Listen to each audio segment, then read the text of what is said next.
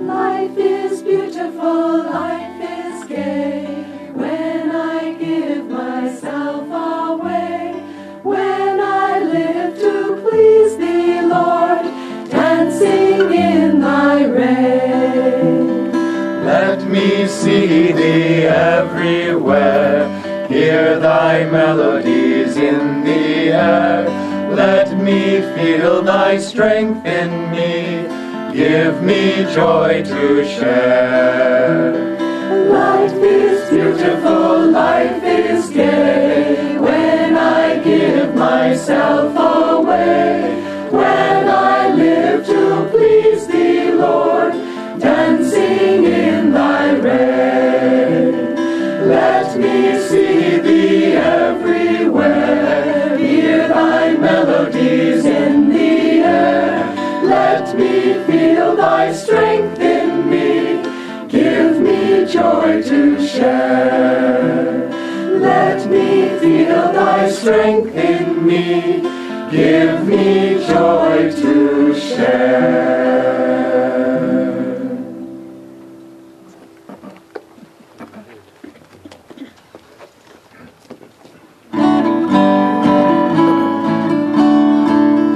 Every morning when I greet the sun, when I move forth through crowded ways, in my heart, Lord, ever so silently, I will always think of Thee.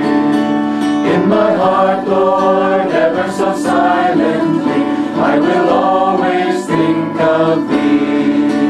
When I love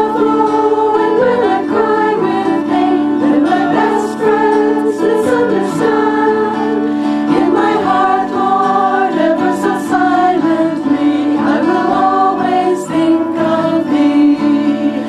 my heart, Lord, ever so silently, I will always think of Thee.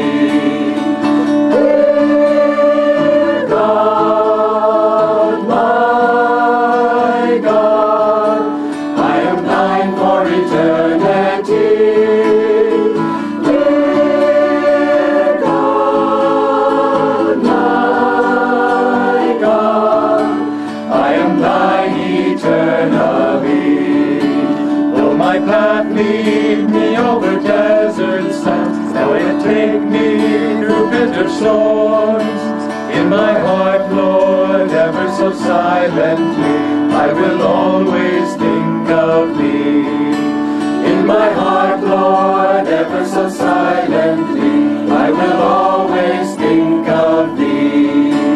When I'm working and when in hard repose, step on victory or no defeat, in my heart, Lord, ever so silently,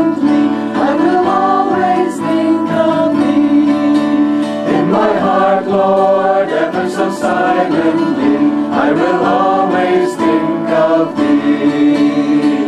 Dear God, my God, I am Thine for eternity.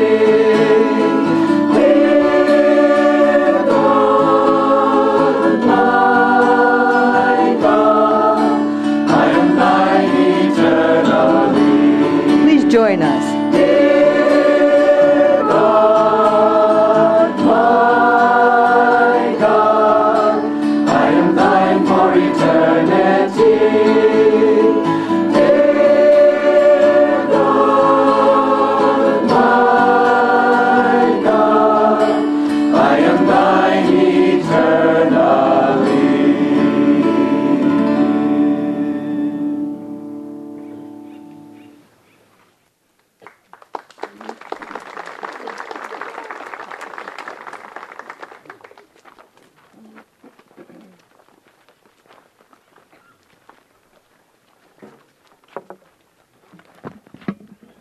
Good morning, everyone. Welcome to Wednesday of Spiritual Renewal Week. My name is Atman. I serve here at the Village as the Village Manager. And joining me today on this panel, we have Melody Hanson, who also lives here at the Village, is instrumental in the yoga program at the Expanding Light, and is also, as of this year, a new mom, enjoying that journey. We have Brahmachari Kamran Matlock, who serves in the Living Wisdom School here at Ananda Village with the junior high and the high school boys.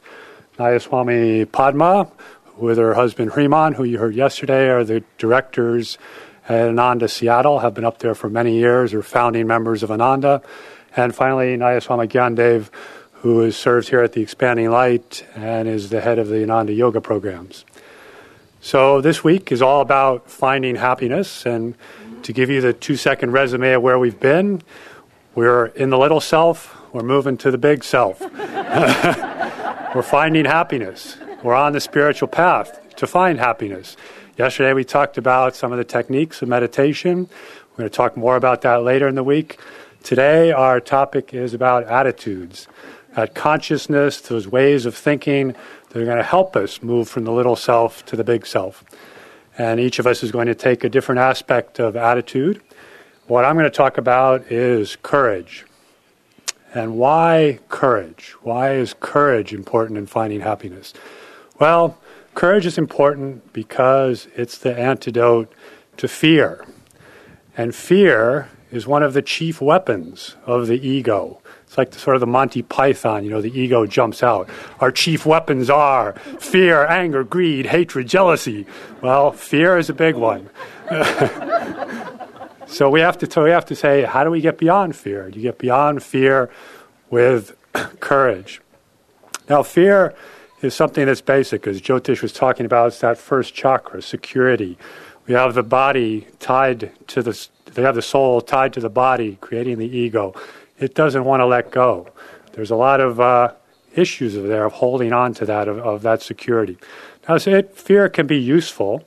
I mean, when the saber-toothed tiger's coming around the corner of the cave, it's important to wake up and do something, and, you know, maybe you want to run away, maybe you want to fight, but most of the time, the fear gets in the way, and it really gets in the way when it becomes this habit pattern, these vortices of thought in the subconscious that just starts spinning, and it creates this energy, and it draws things towards it. It starts manifesting the very things that we're fearing. And you know how that can be, how those vortices can happen. Like you read in the paper, oh my God, there's pesticides in the food, I'm going to get cancer, and there's metals in the water, how am I going to drink this? I need bottled water. In the air, there's an air pollution alert. Oh my God, there's contrails in the sky, there's a conspiracy, somebody's trying to do this, there's an international conspiracy, and wait a minute, this guy down the street, he looks kind of weird, what's going on there? It's like a meth lab in his house, and oh my God, I'm changing the locks on my door, I'm going to get a case of chocolate and lock myself in my room.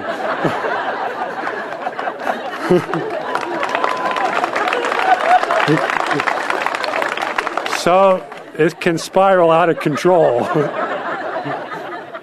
And you have to put some energy back a different direction. You have to put out some courage. Well, what is courage?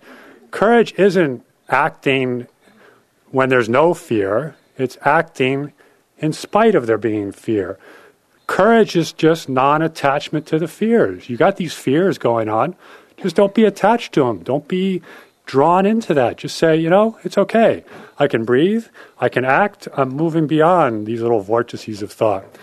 Now, the big one of fear is, of course, the fear for the physical mortal frame. Mortal. We're going to die. There's injury, there's disease, there's death. It's kind of ingrained in our DNA, this fear of death. And it goes and it colors a lot. There was a guy, Ernest Becker, in the 70s, won the Pulitzer Prize for writing a book called The Denial of Death. And his whole thesis was that all these civilizations, all these religions, all these things that come out was all about us trying to deal with our own mortality. Well, that may be true or not, but anyway, death, it's a big one. But when you get on the spiritual path, what do the masters tell us? They tell us, you know, death is no big deal. It's a transition. It's something that you just move on. This body is cast off like a garment. In the second chapter of the Bhagavad Gita, in typical fashion of the Bhagavad Gita, it gives us to this in great detail. And Arjuna, it doesn't want to fight. He doesn't want to kill his relatives in the battle of Kurukshetra. So Krishna starts instructing him, and he says, you know, why are you afraid of death? why you are the immortal soul. You are indestructible. You are unchangeable. You are unmovable. You are ineffable. You cannot be born. You cannot die. It always is. It will always be. It will never cease to be. Weapons cannot cut it. Water cannot drown it. Fire cannot burn it. Wind cannot wither it. You will always be. There's nothing to worry about. It's not, you are the immortal soul. And once we get that into our sense, into our DNA, into our being, a lot of these fears can drop away. What's the worst thing that can happen? Usually it traces back to, I'm going to die. Well, when you get rid of the fear that you're going to die, when you have the courage to just say, no, I really believe what all these masters are telling me. I believe what all these books about that are coming out about life after life and near-death experiences. I really believe that stuff, and I'm not going to worry about death anymore. Master, in one of his lessons in the 1930s, he has this beautiful frankness and way with words that he puts, especially in his early lessons, and he kind of sums it up. Is that there's nothing to fear. If you're not dead, you're alive, and when you're dead, there's nothing to worry about because everything's gone and it's all over. So get over it. There's nothing to worry about. Now, of course, when you go beyond, you can go beyond the fears of death, and there's lots of other little niggling fears. There's the fear of, like Jyotish was mentioning, the fear of losing your fame, losing your power, losing your money. There's all those little peer fears, I call them, about, relating to other people, the fear of displeasing your parents, of losing your friends, of not fitting in, of not having the right shoes, of not being able to play your part, of letting people down, of not doing a good job. There's just these endless little vortices of fear, and what we need to do is to stop it and put that courage out there, detach. Stop that reactive process. Courage, just the detachment from those fears, and look them straight in the eye. It's like Yukteswar in the Autobiography of Yogi. Master asked him he said, give me some illustrations of what your personal life was like. And he chose three little illustrations, one of which was about fear. And if you remember the story, when Yukteswar was small, his mother told him this horrific story about a ghost or a monster that was hidden in this darkened chamber. And what did Yukteswar do? He immediately ran to the darkened chamber, threw open the door, and then told his mother that he was really disappointed that he didn't get to see the ghost. And the moral, of course, is look fear in the face and it will cease to bother you. So all these little fears, what do? We have to just move aside. You have to take a deep breath. You have to open up to that. Master calls it says, turning on the electricity of calmness and nonchalance. That was what he wanted to do to get against fears. So you detach. He said also an interesting thing, if you can't get out of the fears, because sometimes, I'm making light of this, but fears are real. Fears rule a lot of people. Fears rule our subconscious often. And sometimes it's hard to get out of that vortex. And one of the things he said to do is if you're really stuck in one, what you need to do is to distract the mind. He even said, amusements of an interesting book. Read some light distraction. Get your mind off that fear.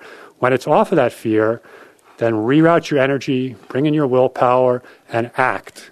The most important thing, and this is courage again, is acting. Don't get shrunk into that littleness of the self, of the egoic desires, of that little vortex. And get out of that and realize that all these little fears, it's delusion. It's the delusion of your self-identifications of the ego, this delusion that somehow my happiness is conditioned by what's outside me, that I need to pay attention to all that. Pay attention to your peace that you find in meditation. That's another place, prayer, meditation, the bliss, peace. That's where you find you get out of those fears, you find those things. Now, I want to talk a little bit about specifically the devotee, because everybody deals with these fears, the fears of death and the peer fears and all these little things. But I want to highlight three key moments on the path when courage is particularly important. And I think it's good to hold on to and to be ready for. You may have gone through these moments. They may come again. but it's critical. The first one is when, after studying the spiritual path, after looking at these teachings, we come to that point in our lives when we say, you know, I'm really tired of this anguishing monotony of my life. I want to put the spiritual search central in my life. I want to give up the known, all my known little pleasures and pains, and I know it's not perfect, but it's known, and it's comfortable, and it's nice. And it's really hard to give that up for the unknown of what the Master's promise is, eternal bliss, is absolute joy. But there comes a moment in each devotee's life when you really have to look and you really have to say, I am making this choice. I am putting forth the energy, the will, the courage that I am going to put God and the spiritual path foremost in my life. And this moment may come more than once. I have a very vivid memory of a time in my life when I was actually at a couples workshop before I had moved to Ananda, and we were being led through these exercises of what's your vision for the future and what do you want to do in life. And I got into this space and I just said, you know, what I really want to do in life is look for God. I want to dedicate myself to the spiritual surf. I don't want to follow that well-worn path of name, fame, career, material things, pleasing my parents. I want to do something different. I want to find God. And fortunately, my wife agreed with me in this vision. And so we were able to move to Ananda and keep going. But it's a key moment, and it takes a lot of courage to do that. The second point in the life where it takes incredible amount of courage in the life of a devotee is once you've got into these teachings, you see them, it's just to keep putting out the courageous energy to hold Maya at bay, to say, no, this world is not real. I am just playing a part. The divine dramatist has written this beautiful play. I'm just here on this stage acting my part. All these players around me, this is not real. This is not my home. My home is elsewhere. It's off stage. It's somewhere else. It takes a great deal of energy to hold the world at bay, because all those sweetly singing sirens along the way, oh, come, more money, more pleasure, more sex, more power, yes, come. You say, no. You have to put out the courage to hold that at bay, because Maya, that delusion is strong. As Jyotish mentioned, when God created this, he created this with a lot of power, that delusion. So it takes continued courage. It also takes holding on to the hand of the masters, because the master is there. The master is there tapping you on the shoulder and said, stop looking at that screen of light and shadow, that play on the screen of duality. Look inside, look up, look to the projector.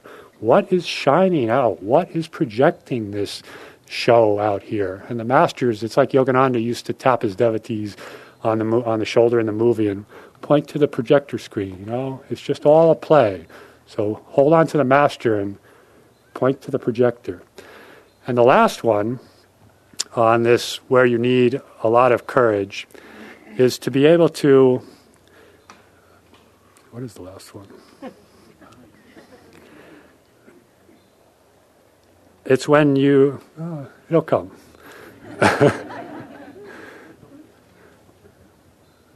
Well, let's go on. Well, it's right there. It's the courage to stand up in front of people.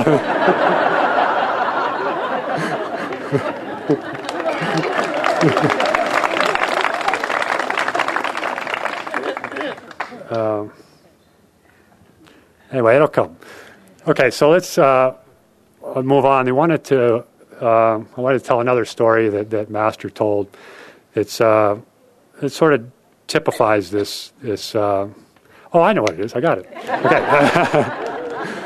Okay. Okay. This is actually it's the most scary one, and so that's why it kind of slipped out. But it's the courage to, after you're on the spiritual path and you're holding Maya at bay, and it's the courage of self-honesty, to really look in the mirror, look at yourself with all the faults, all the problems, and just stand back and go, yeah, that's a piece of work.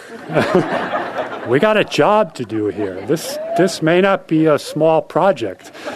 reforming this, and to not shrink back into that ego consciousness, into that smallness, into that comfort of the known. It's really, really important, and it's really hard. It takes a lot of courage to look yourself and see all your faults and just say, you know, I don't care. I'm with God. I'm with Guru. We're going to do this together. This is going to work. And Master told a story that typifies this delusion that we're in, and that's the story of the lion that thought he was a lamb. And I just want to finish with that story and draw it all to a close here. So many of you know this story, but it's a wonderful story to keep in mind, a wonderful image. And there was a lioness who was pregnant, who was having more and more difficulty hunting as she got heavier and heavier with the lion cub in her belly. And she was somewhat despairing and was having trouble feeding herself, and she came to a flock of sheep she found. She was suddenly overjoyed. Oh, easy prey. Here it is. I can eat again. This is great. So she stalks up on the lions, and with the last ounce of all her energy, takes her weighty body and pounces on a little sheep and drags it off to eat it. Well, when she pounced, she gave birth to the lioness and didn't realize it. And this little lion cub was left there amidst the herd of sheep. And one of the ewes in the herd took pity upon this little sheep and started raising it as her own. And this lion grew up thinking it was a sheep. It learned to baa, baa, learned to bleat. It learned to graze, eat grass. It learned to stay in the herd. It learned to not wander off on its own and just follow the life of a sheep. And then a couple of years later, when the lion cub had grown, there was another lion who came and was hunting, and he was also overjoyed to see this smorgasbord of food sitting right there, and he started sneaking up on the lions to eat them, and suddenly saw this sneaking up on the sheep, and he suddenly saw this lion cub there, and he said, oh, is there another lion hunting here before? And he watched it, and it was eating grass, and it was bah, bah. Oh, that's really strange. So he decided to abandon his hunt for a while, and he went after this little lion, and the little lion ran away, and it was hiding its head, and suddenly it got frozen with fear. It said, don't eat me, don't eat me, don't eat me, please don't eat me. And the little lion said, wake up, you are a lion. He said, no, I'm not, I'm a sheep. And he just sat there, and so the lion grabbed him by the scruff of the neck, dragged him over to a pool, and shoved his face into the pool and said, you are a lion. And the lion said, don't eat me, don't eat me, don't eat me. And he opened his eyes and said, whoa, there's two lions. Oh my God, there's two lions. Then he realized, he said, no, that's me. I am a lion. I am not a sheep. And he learned to roar. He learned to be a sheep. We are that lion. Give up this little attachment, this little bleeding ego of the sheep. Roar with a lion of self-realization. And last thing that's helped me a lot, that I always try to keep when I'm looking for courage, is to really think about the life of the masters. If you look at the masters, most masters had incredible energy and courage. And just look at our own Master Yogananda and some of his other lives, if not in this life. He was William the Conqueror, the Duke of Normandy, and he would lead battle charges. At one point, he ran two horses out from under him when he was leading this charge to get to this castle. He would be out there in the forefront. He inspired incredible loyalty and devotion among his soldiers because of that courage he showed. And Arjuna was also Yogananda in another life. And think of Krishna driving the chariot, the Guru, and him going out to lay waste to the battlefields of Kurukshetra and to defeat, just the soldiers of material desire, leaving them, in swaths of dead around them. Just meditate on those images. It's very, very powerful. The masters are out there just saying, arise, devotee, arise, awake. You are not this little soul. You are not these material desires. You are not these bundles of self-definitions. You are the immortal soul. You are the immortal Atman. Grab your birthright. Move onto the battlefield of life with your sword held high. Fix your eyes on the goal. Always see that truth. With your last gasping breath, keep moving forward until you attain that truth. Perfect happiness, eternal bliss, oneness with God. that before I spoke. Thank you.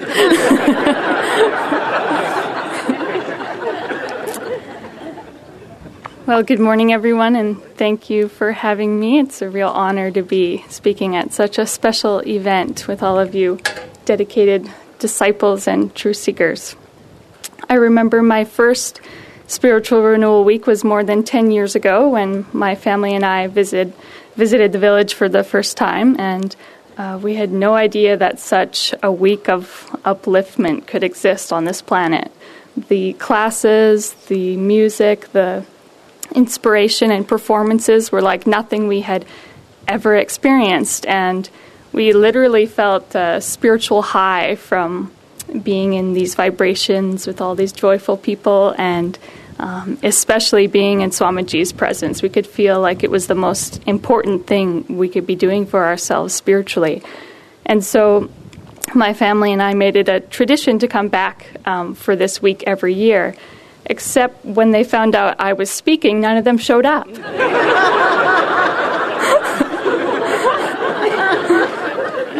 Oh, well, it's probably for the better. I was remembering how to meditate class that my little sister and I attended. We were always the youngest people at the classes, and Diksha was teaching this one. And at one point she asked the group, "Why do we tense and relax the body before we meditate?" Everybody was silent. I guess no one knew the answer. And I was 14 years old, and I thought, I'm going to give this a shot. So I raised my hand and said, "To help relax the body?" And she said, "Very good, to help relax the body." I was like, okay, I guess the spiritual path is a lot simpler than I thought. Thanks to Diksha, I embarked on the spiritual path. I wanted to base my talk this morning on something that Sister Gyanamata said. She was Master's most advanced woman disciple, and she said many great things, but this particular quote is on right attitude. She said, "These three instructions plus meditation contain the only rule of life that any disciple needs: detachment, realization of God as the giver, and unruffled patience. As long as we fail in any one of these three, we still have a serious spiritual defect to overcome." I love how she says serious spiritual defect. It's true. So the first attitude, detachment. I don't think this attitude is achieved by simply deciding to be carefree about whatever comes your way. If that were true, it would mean all of the world's hippies were 1/3 of the way from self-realization. And who knows, maybe they are. I think Ananda is an exception.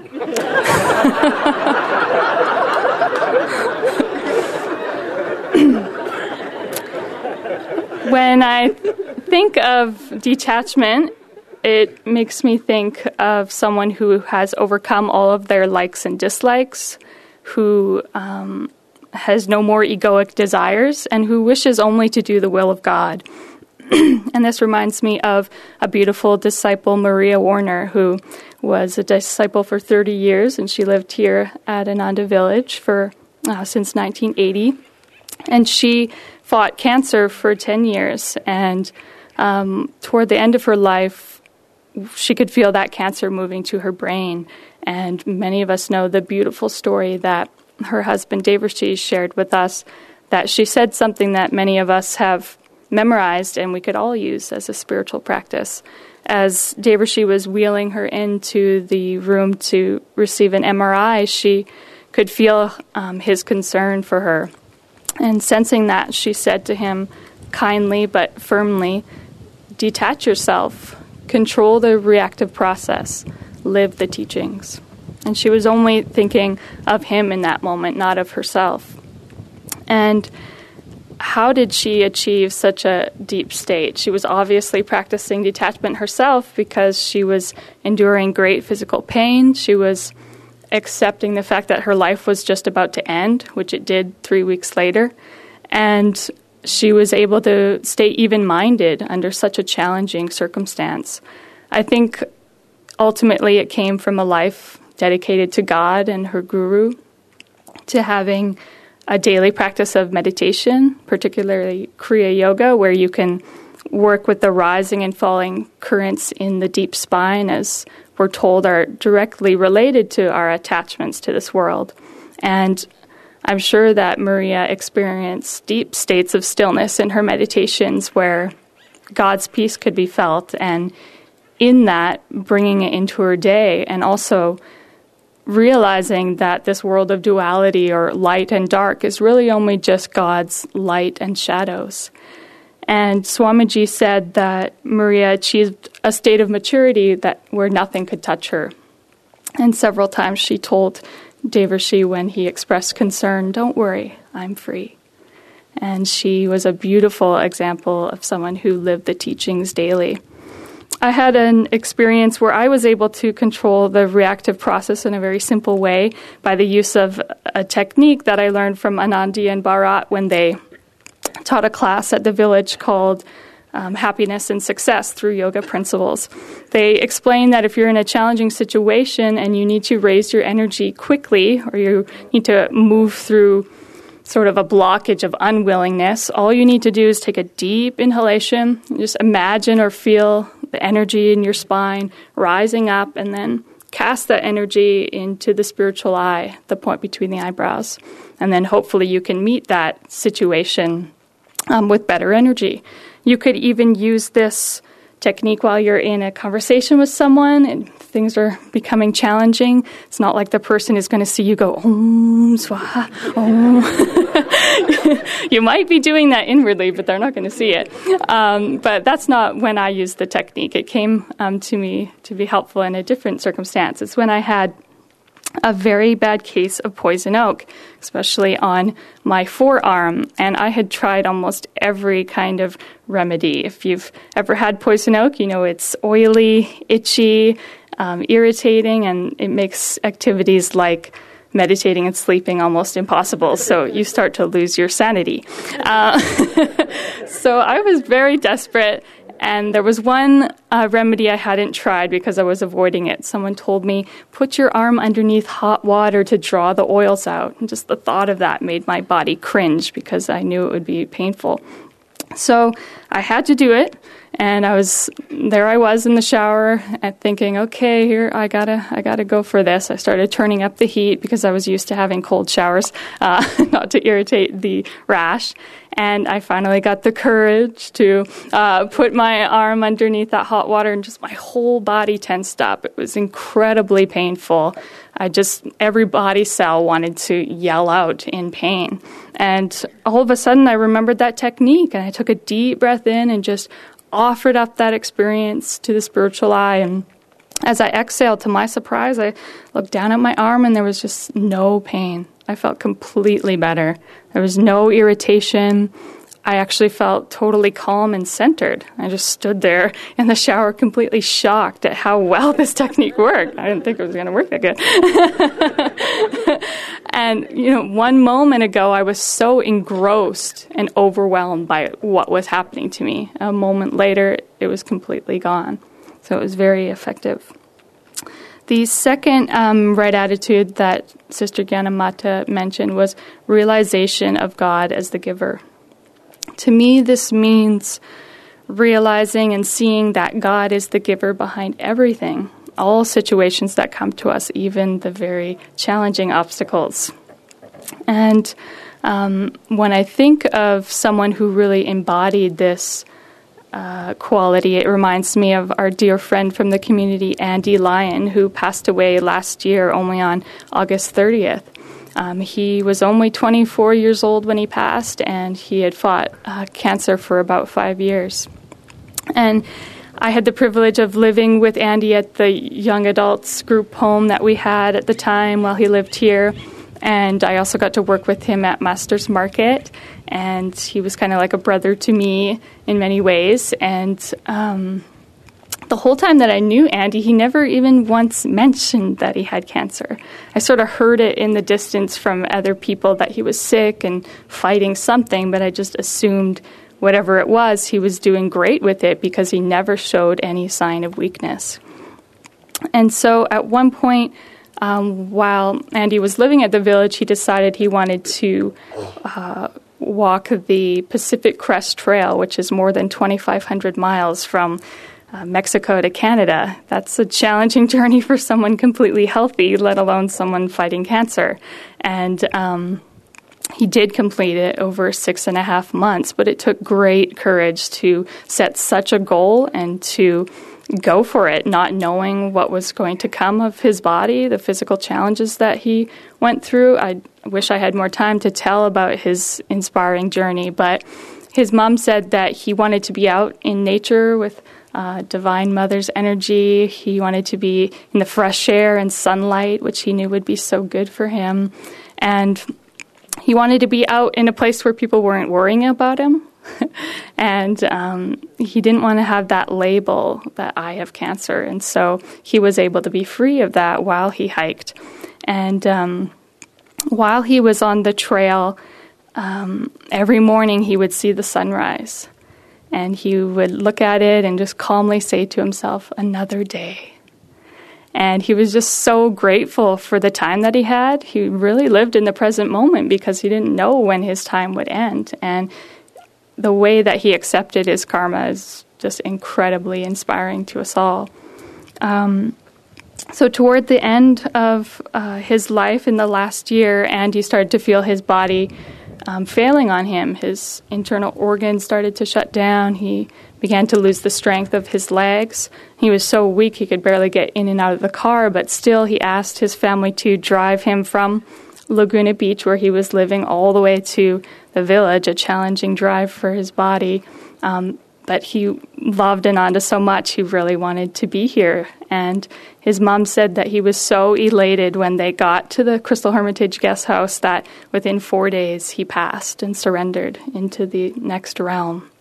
I just think it's so beautiful that because Andy accepted this challenging karma with such grace, openness, and willingness, Divine Mother blessed him by passing on these sacred grounds right next to Swami's home, and with all of us praying and thinking for him. So I know that we will continue to learn from his life over the years.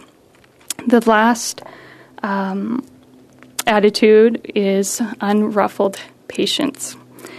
Swami said that patience is a prerequisite to every kind of success.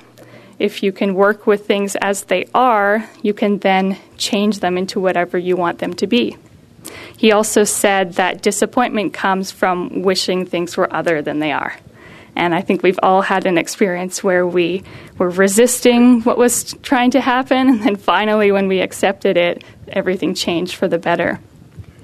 We've also heard that patience is the shortest path to God. This can sound kind of funny because patience often requires learning to wait for long periods of time. But we know that on the spiritual path, we're not waiting for God to come to us. He's already here. It is we who have to increase our awareness of His presence. He's right behind our thoughts, behind our every breath. And so we have to coax Him to come to us through our love and devotion. Just as the beautiful chant says, patient endurance will bring us to victory. Once we have God, we will want nothing more. And there was a man who was having a very challenging period in his life, and he went to his spiritual counselor and said, I just don't have time to do my practices right now. I'm going through so much. I'm just exhausted. And his spiritual counselor said, this is the time when you need your practices the most. That help, that guidance, that deeper attunement to your guru, this is how you're going to get through these tests with his grace. And so I just like to close with the beautiful words of Masters from the song Keep Calling Him. Remain persistent, undepressed, through dark and seeming silence. If in the midst of life, disease, and death you play the dancer, yet keep calling him, you will receive his answer. That was a great melody. So, hello, happy people. It's great to be speaking with you today, and I hope you're all doing really well with Jyotish's homework that he gave us at the beginning of the week. I hope you didn't forget, we're supposed to increase our happiness permanently. So I know you're all doing that. I've been practicing that, and I've realized a couple things as I've been thinking about what really makes me happy. Are there different kinds of happiness? Which type of happiness might I prefer? Where does that happiness come from? Anyways, I've also been looking for ways to better gauge my happiness. And one way I was thinking about this yesterday, one way I think is how I wave to people. I don't know if you're familiar with this, but waving is a big part of living at Ananda Village. I didn't know that when I came here. And when people come here for the first time and they're driving their car, they're walking down the street, and someone says, "Hey!" They don't always wave back. It can be hard to wave back if you don't have a very high level of happiness sustaining you. And sometimes when I'm in a grumpy mood or maybe I'm tired or something like that, and somebody waves to me, I'll just kind of be like, "Oh, hey." Or, I'm driving my car and they wave, they give this big wave, and I might just lift a finger and be like, "Oh." Yeah. So physically even, we express happiness, and that's also the beauty of community, that we're able to really physically help each other be more happy. But I've been thinking about this, and it ties into attitude, and it also has to do with the type of happiness that we want, because there are different types of happiness. When I eat pizza or ice cream, I'm very happy. It makes me happy. When I spend time with friends, when I do something creative, when I read or write, these things all make me happy. When I, during Spiritual Renewal Week, we all get this little boost of energy or big boost of energy, and a lot of times we have deeper sadhanas, and we find that it's easier to live the teachings and be disciplined, and that I find that to be it increases my happiness. And we have these beautiful talks in the morning, and we get to meditate together, and we have kirtans, and we have concerts, and we have plays. All of these things make me very, very happy. But I still think there's another type of happiness, a kind of elusive type of happiness that I prefer the most. And that type of happiness, I think, is the truest, highest type of happiness that we want to steer for. And especially as devotees, that's what we really want.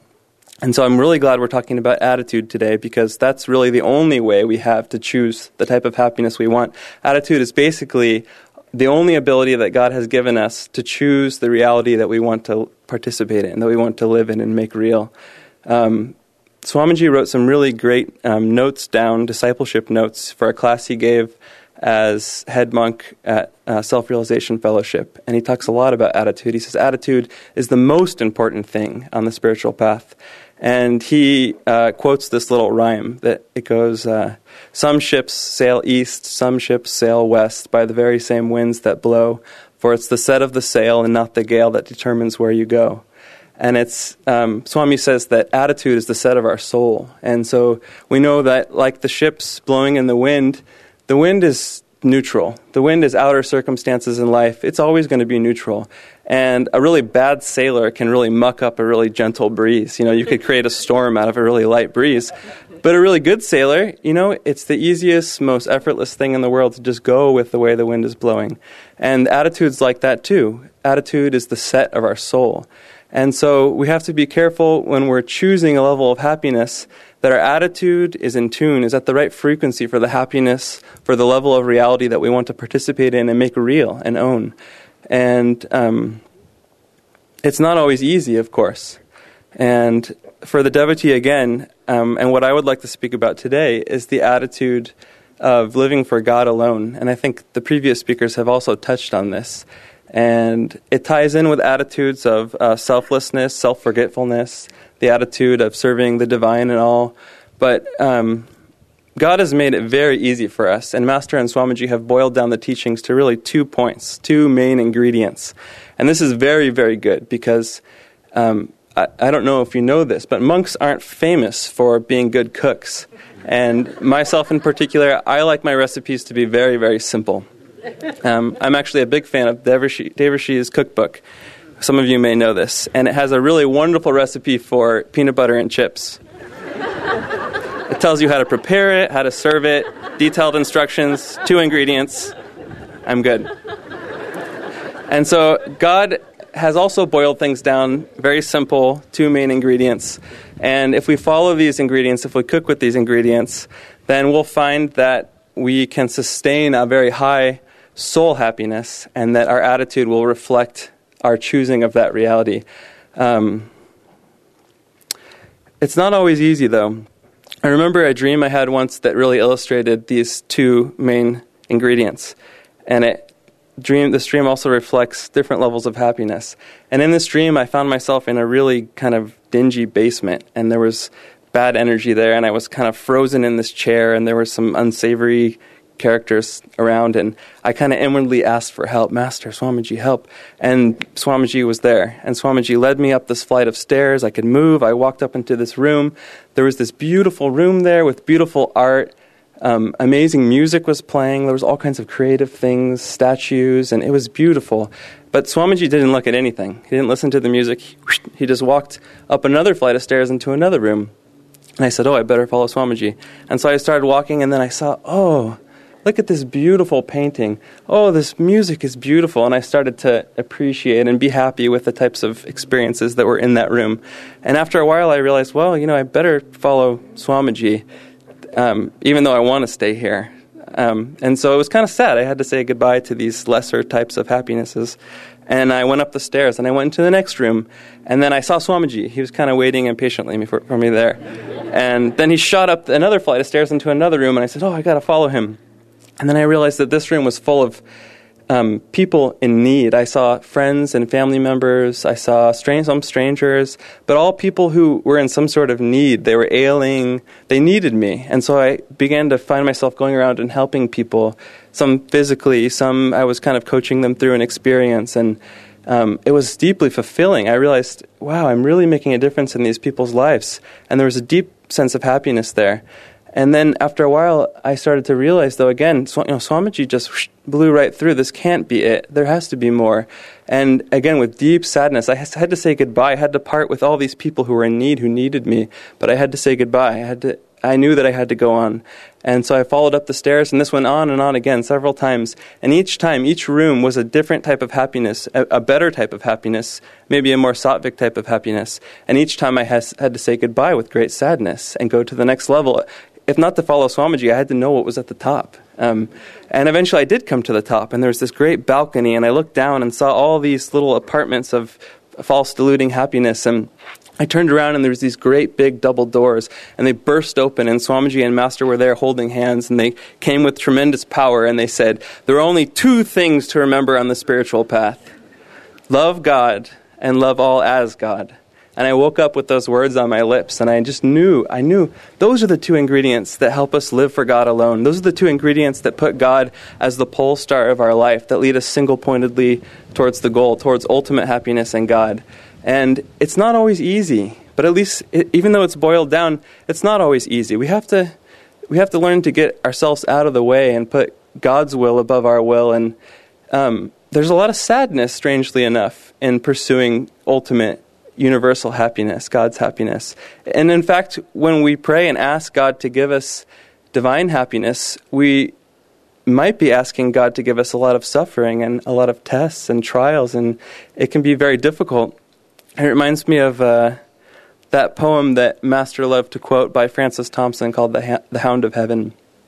And he compares God to a weed, a divine weed, but still a weed. And he says, this weed suffers no other flowers than its own, and it chars the garden of his happiness, and it's kind of bleak.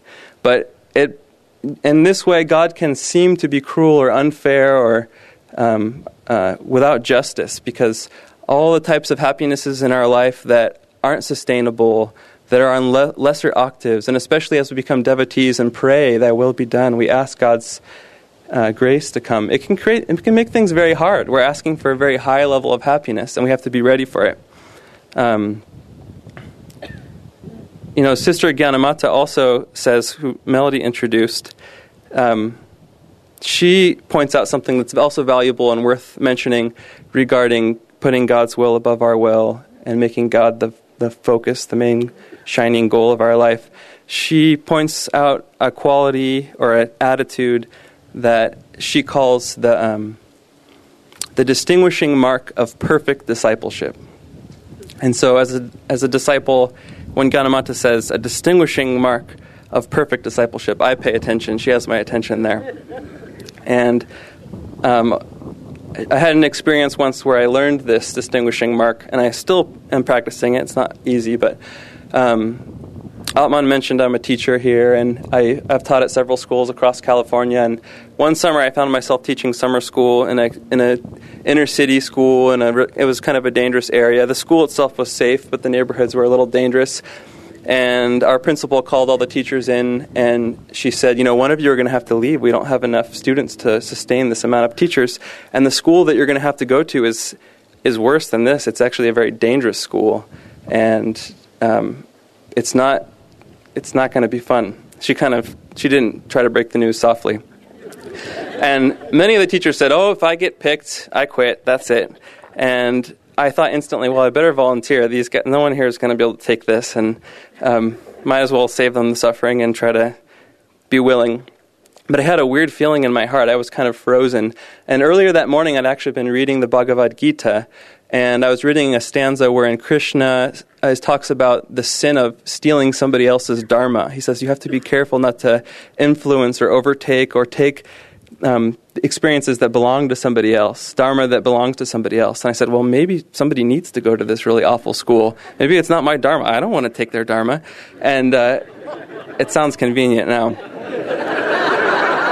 But in any case, I didn't volunteer, and of course they drew a name out of a hat, and it was the worst person for the job. It was this very new, very fresh young lady. She was extremely pregnant, and it was not the right for her. And she instantly started crying, and it was just bad. And I said, okay, God, I have to volunteer. And now there's no way. I mean, inwardly I was checking in with the guru. I was checking in with God, saying, thy will be done. If this is right for her, then I shouldn't interfere. I should give her my blessings. I should pray for her. But at the same time, I prayed, God, what, are you crazy sending this pregnant lady into this awful, dangerous school? That's crazy. And but at the same time, I felt even more strongly, don't interfere. Just wait. Be patient. See how things unfold. I walked back to my car. I sat in my car. I checked in with God again. If this is really what you want, I'm happy to volunteer if you ask me to, if I feel guidance to go back. And just as I was checking in, I was listening, things just totally switched, a flip-flop of energy. And I heard in my head through my own thoughts, go volunteer, go save her. And I ran to the other side of the parking lot, and I found her, and she was still crying, and she was still extremely pregnant. And it was, I said, okay, I'll volunteer. I'll go to the really awful, dangerous school. And she kept crying, I guess out of joy, but she just kept crying. And what I learned from that experience was that God is always speaking to us, and his will is always trying to express itself through us. But sometimes it can be very subtle, and it can change. And we can't just assume that the guidance we're getting now won't change along the road. And if we really want to put God's will at the forefront of our life, this is what Gyanamata said. She said, you have to be ready to meet God with jubilant heart, ready hands, and ready feet. And if we're not always willing and able and ready to meet God's will and to express God's will, then even if all the devotion in the world won't prove to ourselves and won't prove to God that we are choosing the highest level of happiness, that we are putting God as the pole star of our life. And I'm still practicing that today, the distinguishing mark of a perfect disciple. Gyanamata was always listening around Yogananda. She was never speaking. She was always listening for inner guidance whenever he walked into the room. And many times she'd hear in her head his voice giving him guidance. And so I wish for all of you today that through the attitude of living for God alone, through the attitude of making God the pole star of your life, you find a deeper soul happiness that only grows and gets better as you have more years on the path. Bless you all. How feels everyone? How is everyone? That's what I want to talk about today. Have a seat.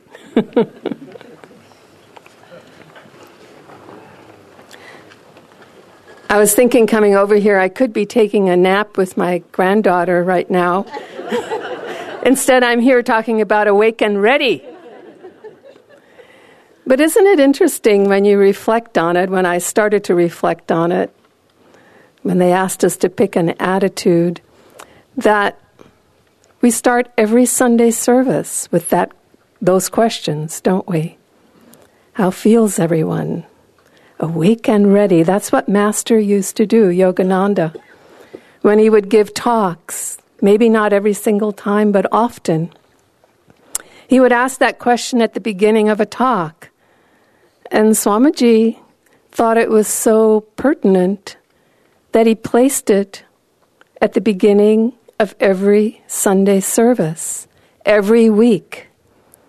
We try to remember to stay awake and ready. In fact, we say that, we experience saying that right before we sit and absorb the inspiration of the service, the truth, the vibration of the service, because it makes us more open when we are awake and ready. And I think probably if we had a list of attitudes, you know, that psychology and the world would have, I bet there isn't one called Awake and Ready. But I'm adding that one to our list because it's Master's very own contribution. And it's very, very important to us on the spiritual path to be open, to be receptive, and to remind ourselves constantly to be in that state. I know through the years when Swami Kriyananda would call or when I needed to call him for some reason, I made it a practice always to have a picture of Yogananda present when I was speaking with him on the telephone, to stare into Yogananda's eyes. I placed my telephones in the house and on my desk at work in such a way that that was always there. And of course, it shouldn't be just for when Swamiji called. But it was a good and important practice because in staring in Yogananda's eyes, I made my feeble attempt to be more and more in God remembrance and to be getting that ego out of the way. All those little thoughts and predilections, all those opinions and likes and dislikes out of the way so I could hear whatever it is that he was communicating with me at that point in time to the best of my ability. And that's not easy to do because that's why we're here. We're all here because we still have those egos, right? And to put it out of the way so we can hear, so we can listen, so we can be open and receptive is first and foremost, begins our Sunday service on the spiritual path. That sense of also the discernment, having the discernment, being able to read between the lines, being able to hear the tone of voice, in every interaction that we have in our lives. It was a good practice, and I still try to practice it to this day, especially when people come to me with their troubles and for advice. I try to always place myself to be looking in Yogananda's eyes at some point during those conversations, to be able to be in remembrance and to be able to stay awake and ready. It's first and foremost in our pathway to happiness. It brings us to openness. It brings us to receptivity. It brings us to all those qualities folded in to that thought. And Master Yogananda taught his direct disciples in so many ways. He would offer them pearls of wisdom, pearls of truth, and they could hear it only to the extent that they were ready to hear. Swami himself, Kriyananda, tells the story of the lecture at Beverly Hills garden party that Master gave, and I think this is the anniversary of it this very day today. And out of 800 people present, he was the only one who had the karma and the openness and the receptivity at that point to hear that call of launching the movement of spiritual communities, of intentional communities. But there were 800 people present. How many times are we sitting in a room and we hear things said, beautiful things of wisdom, and we walk away and we all hear different things because we're listening through our own filters. So Master would throw out these pearls of wisdom, and the direct disciples would pick them up as their own transparency of ego allowed them to pick it up. But he never imposed that wisdom. He never forced people to do anything. And Swami Kriyananda learned that and shared that same principle with us all. He never imposed. He simply offered. I was reflecting on this the other day that we were in Palo Alto with him once at the apartment the Pravers used to live in with the sliding glass doors, the double apartment. And there were about a dozen of us. And I don't remember why we went. There was some event or some meeting. And it was the evening, we were relaxing together, and we put on a proverbial Swami movie to watch. And he was known for his love of Bambi and, movies like that. And so this night, I think it was an Audrey Hepburn movie. And we were about 10 minutes into it, and the room was dark, and I noticed that most of the men were not there. And then right in that moment, I noticed that a couple of the men were sliding out sideways through the sliding glass door. And Swami was sitting over maybe 15 feet away, 10 feet away from them. And very quietly, as we're all watching this movie, he said, "Are you going to watch the movie Shredder or The Shredder?"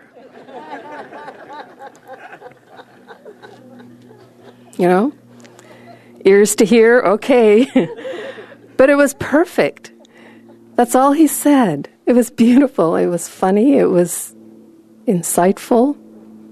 And it was perfect. He never mentioned it again. I never heard him lecturing us about what kind of movies we should or shouldn't watch. It never came up in that context again. That was it. But we have to listen and then absorb and then take it in, because the quality, as I'm calling it, is awake and ready. And it's really two things, isn't it? Are we awake? Or are we like my teenage son Kashi used to be when he had to get up to go to school, and I'd go in the room and I'd wake him up, and he'd be up and he'd be starting to dress, and 10 minutes later I'd come back in and he's snoring away, sleeping again. And at some point I got an alarm that was really, really awful sounding, and I placed it way on the other side of the room. That thing would go for 45 minutes. Teenagehood. It was impossible to get him up, But it's not just teenagers. That's us, We hear the call. We know how to live. We know what those right attitudes are. But actually doing them is something else. So that's the second part of awake and ready. Now we're awake. Are we ready? Are we ready? I like movies with action in them. What do I do about that? That's how I let my hair down, okay? When do I give that up? When do I go for Bambi? you know? Maybe mix it up a little bit. It's like St. Augustine who said, Lord, make me good, but not yet. You know? We know the teaching, we're awake to it, we're inspired by it, we dedicate our lives to it, but are we ready? Are we ready to act? Yogananda said, the time for knowing God has come. That means now. That means in this moment. When he was working with Swami Kriyananda, he would say, hurry up, time is wasting, hurry, hurry. Why? Hurry. Okay. Because we have to act, and we have to act in this moment. And when we procrastinate, we miss the moment. Life is a battle. We need to seize it, as so beautifully expressed by Atman today with courage. We need to seize it, because in life, in just regular life, it's the same in the spiritual life. There's no such thing as standing still. We're either moving forward or we're moving back. There's no, I want a break now, God. There's either moving forward or there's moving back. And it's essential for us to put out the energy to move forward, or life will pass us by. A wave, another wind will blow and take us in another direction before we even know it. And even when we're not sure about something, and we need to feel it inwardly and feel that inner guidance, we don't get that by just sitting and thinking about it or even meditating on it. We need to act, put one foot in front of each other towards that guidance. And in that process, in that bringing it to life, we'll be guided to turn right or to turn left or to make this adjustment or that. It's never passive. It's always vibrant and active. And then we're awake and we're ready. And then we want to stay awake and ready. Master himself gave that illustration of the devotee that he would wake up and they'd go back to sleep. You know, they'd be inspired for a little while and go back to sleep. He said, I like that devotee that pops up like toast. You know, awake, ready, stay awake. That's my prayer for you.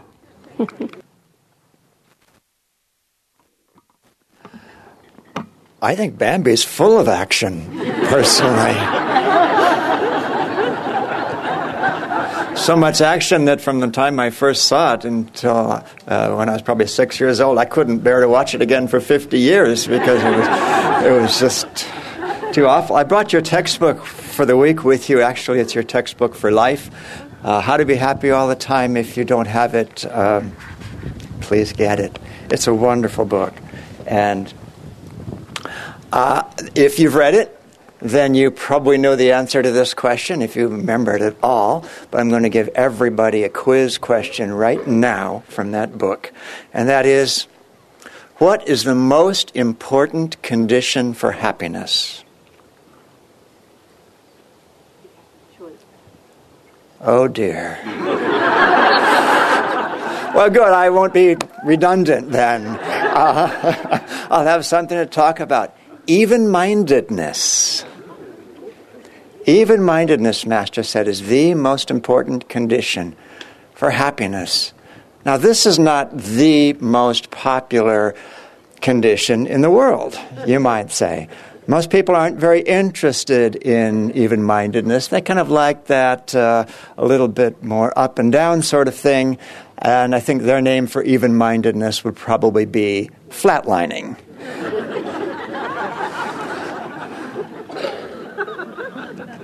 But for the devotee, we have even-mindedness is so crucial for what we're trying to accomplish, because it is getting us out of that up and down. You know, when I first decided to move to Ananda Village, I was working for a consulting firm and had a sort of promising, lucrative career in front of me. And when I told my boss what I was doing, it took him quite a while to pick his jaw up off the floor. But he finally did, and the next time we went out for a run together, I talked a little about it. He was a very curious person, so he wanted to know what this was about and what this yoga stuff is. It must be something more than yoga postures. And I said, yeah, it is. And we talked about some basic elements of yoga. And we got to talking about the ups and downs of life, riding that roller coaster of the ups and downs. And I talked about, cultivating a sense of even-mindedness in the face of all this, not getting sucked into the ups and downs of that roller coaster. And he listened to this for a minute, and he looked at me, and he said, I liked the roller coaster. I said, oh, okay. Not everyone is interested in getting off the roller coaster. I was listening the other day to a talk by a lovely Tibetan Buddhist monk. He is a Frenchman, a French scientist by background. He now lives in a little 2-meter by 3-meter hermitage in the Himalayas. I'm sure many of you have seen this video on TED. And he was talking about the reaction of the French intellectual community to all the hoopla around happiness. And one person took it upon himself, one person from this community took it upon himself to sort of encapsulate the community's reaction to all this happiness stuff. And the monk sort of summarized his article as follows. He says, don't impose upon us this dirty business of happiness. We don't care about being happy. We care about living life with passion. We like the ups and downs of life. We like our suffering because it feels so good when it stops once in a while. Well, it's a little different for us. That when you're a kid and you went on that roller coaster at the amusement park and you'd go once and, oh, that was great, I'm going to do it again. And you do it again and maybe you have something to eat in between, and then they do it again. And, after a few times, it's sort of like you're done. You're more than done with that roller coaster. And in our case, after a few million incarnations on the roller coaster, we're done with it. And we want to know how to get off. And that cultivating the spirit of even-mindedness, as Master said, even-minded and cheerful. That's the way of the yogi. And the question comes, how do we cultivate this even-mindedness? I mean, you either have it or you don't, right? And in the moment, that's really true. Right? When everything strikes, you can either respond in an even-minded way or not. I remember once Swami was holding a question-and-answer satsang, and someone asked a question, Swamiji, how do we concentrate? And Swami said, that's like asking how do you get up out of bed in the morning. You just do it. And if you can do it, you do it. If you can't do it, you don't. And that's really how it is with all of these attitudes of the spiritual life. Right in the moment, you either do it or you don't. You either can or you can't. But there are a couple of other helps for that. I was just sent an email yesterday from Dhyana over in Ananda Gurgaon in India, and they're making some Why I Meditate videos with some of their members there. And the latest video came from a woman who is a movie director, I should say. And It's a lovely little testimonial, 1 minute and 45 seconds. But she, if I've ever been on a movie set, you know that they can be a little chaotic, a bit frenetic, kind of high temperature sorts of things. Lots of roller coaster stuff going on in these. And she's saying that because of my meditation over the years, I've been able to be even-minded in these situations as they come up, to such an extent that my crew calls me Captain Cool. That's such a beautiful testimonial. That's even-mindedness. It comes with what we were talking about yesterday, with this deep, sincere meditation over, well, the longer the period of time, the easier it is to be even-minded in these situations. But there's another approach to even-mindedness. If we maybe don't have it right in the instant, and maybe our years or months or days or whatever it is, hours of meditation haven't quite added up to the right thing yet, where we can stay even-minded in that moment. And this is where what we learn from all the yoga practices, all the yoga techniques comes in so handy. Because the ancient yogis observed this very simple thing. Swami writes about it in Art and Science of Raja Yoga. This very simple fact of our nature as human beings, that as we're riding that emotional roller coaster, these states of mind are totally correlated with the up and down movements of energy in the spine. We all know this. Everybody in the world knows it, because it's so much a part of our human nature that it's pretty much impossible to ignore. But yoga takes that fact and packages it in such a way that says, look, your states of mind do indeed influence the way energy moves in your body. But isn't it interesting that if you maybe can't hold on to those states of mind the way you'd like, maybe you can't be right in the moment, as even-minded as you'd like to be, if you have just a few moments to take hold of the energy in the spine, not as subtle as states of mind, a little easier to get your metaphorical hands on energy, and keep it from just going that up and down of the roller coaster. You can be even-minded in the moment. And so the energization exercises, which Maria was talking about so passionately yesterday, they teach us that.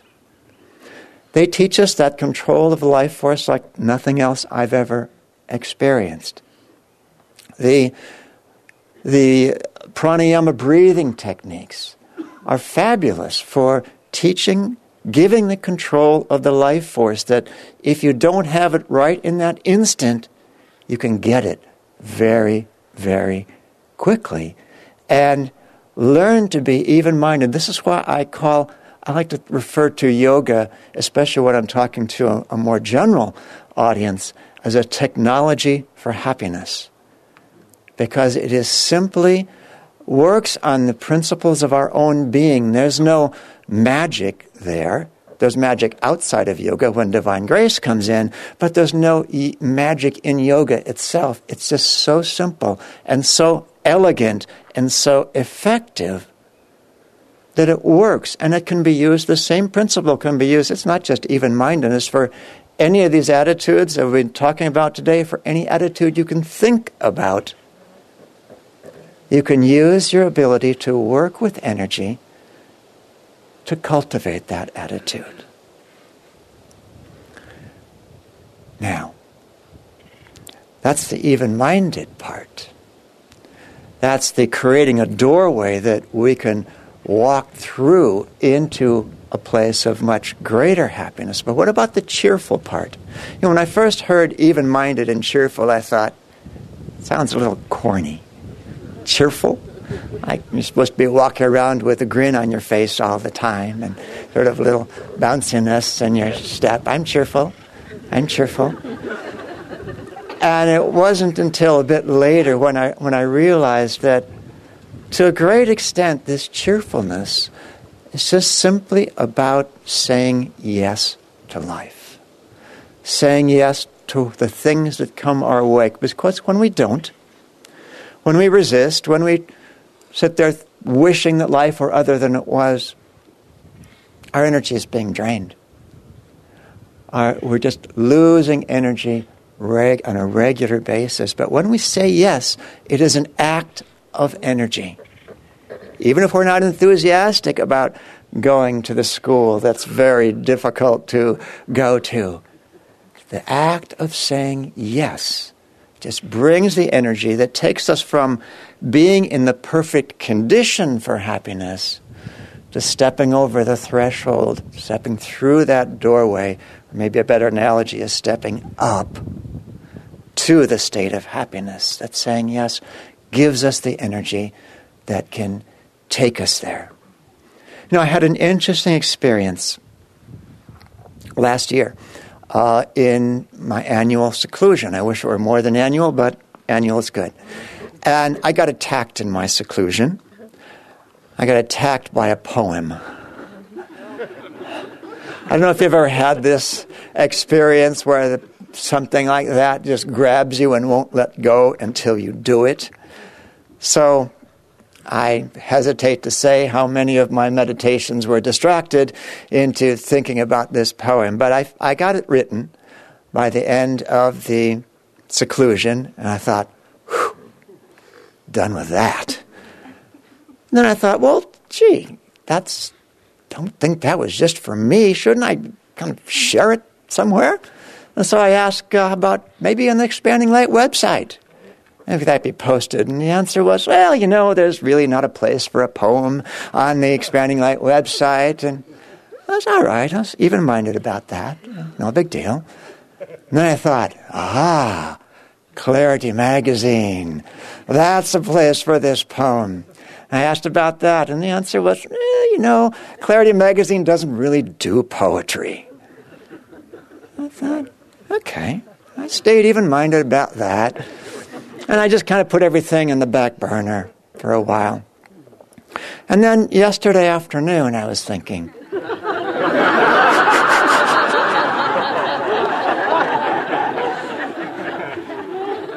gosh.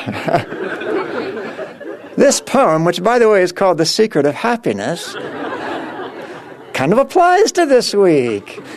And in fact, with a little tweaking, very little tweaking, I could sort of summarize everything we've talked about so far, including, since I knew what their topics were going to be, including what we've talked about so far. This won't hurt a bit. The Secret of Happiness, also called Ode to Right Attitude. Ah, sweet happiness, so often sought in places and ways where it simply is not. In people and things and events which don't last. In sensory pleasure and living life fast. In being admired, in having our way. In power, in fame, in lucrative pay. The happiness these bring is fleeting indeed. We want happiness that endures, guaranteed. The key lies in attitude, which is good news for whatever else happens, that we can choose. Sometimes it's happy, sometimes it's easy, and sometimes it's not. But always it matters, and sometimes a lot. So ask God to help you as you do your part to be even-minded and cheerful of heart. Be ever awake and ready to go. Muster your courage, charge into the flow of all that life brings, for it's from the divine. Seek only the spirit and stay in your spine.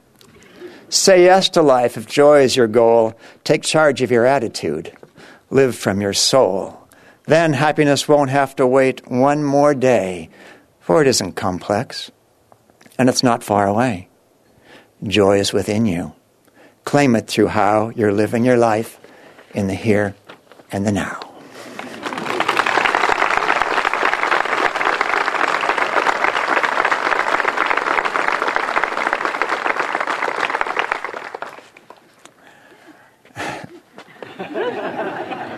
Got that one out of my spine.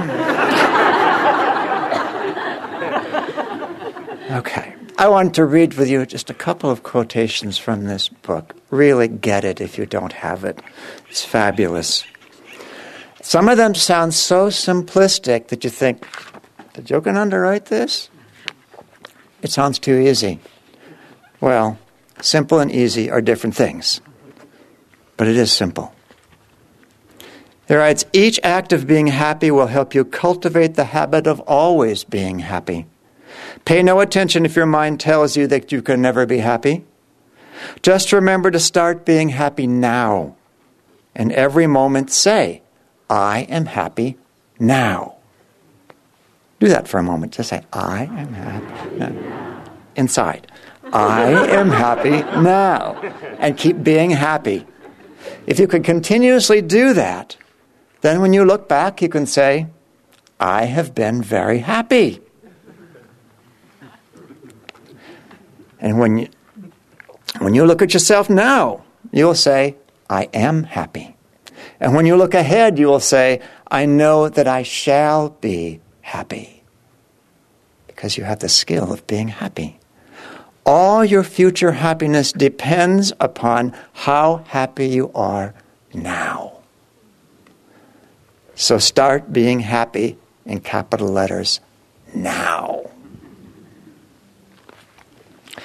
There's another that I'd like to share with you.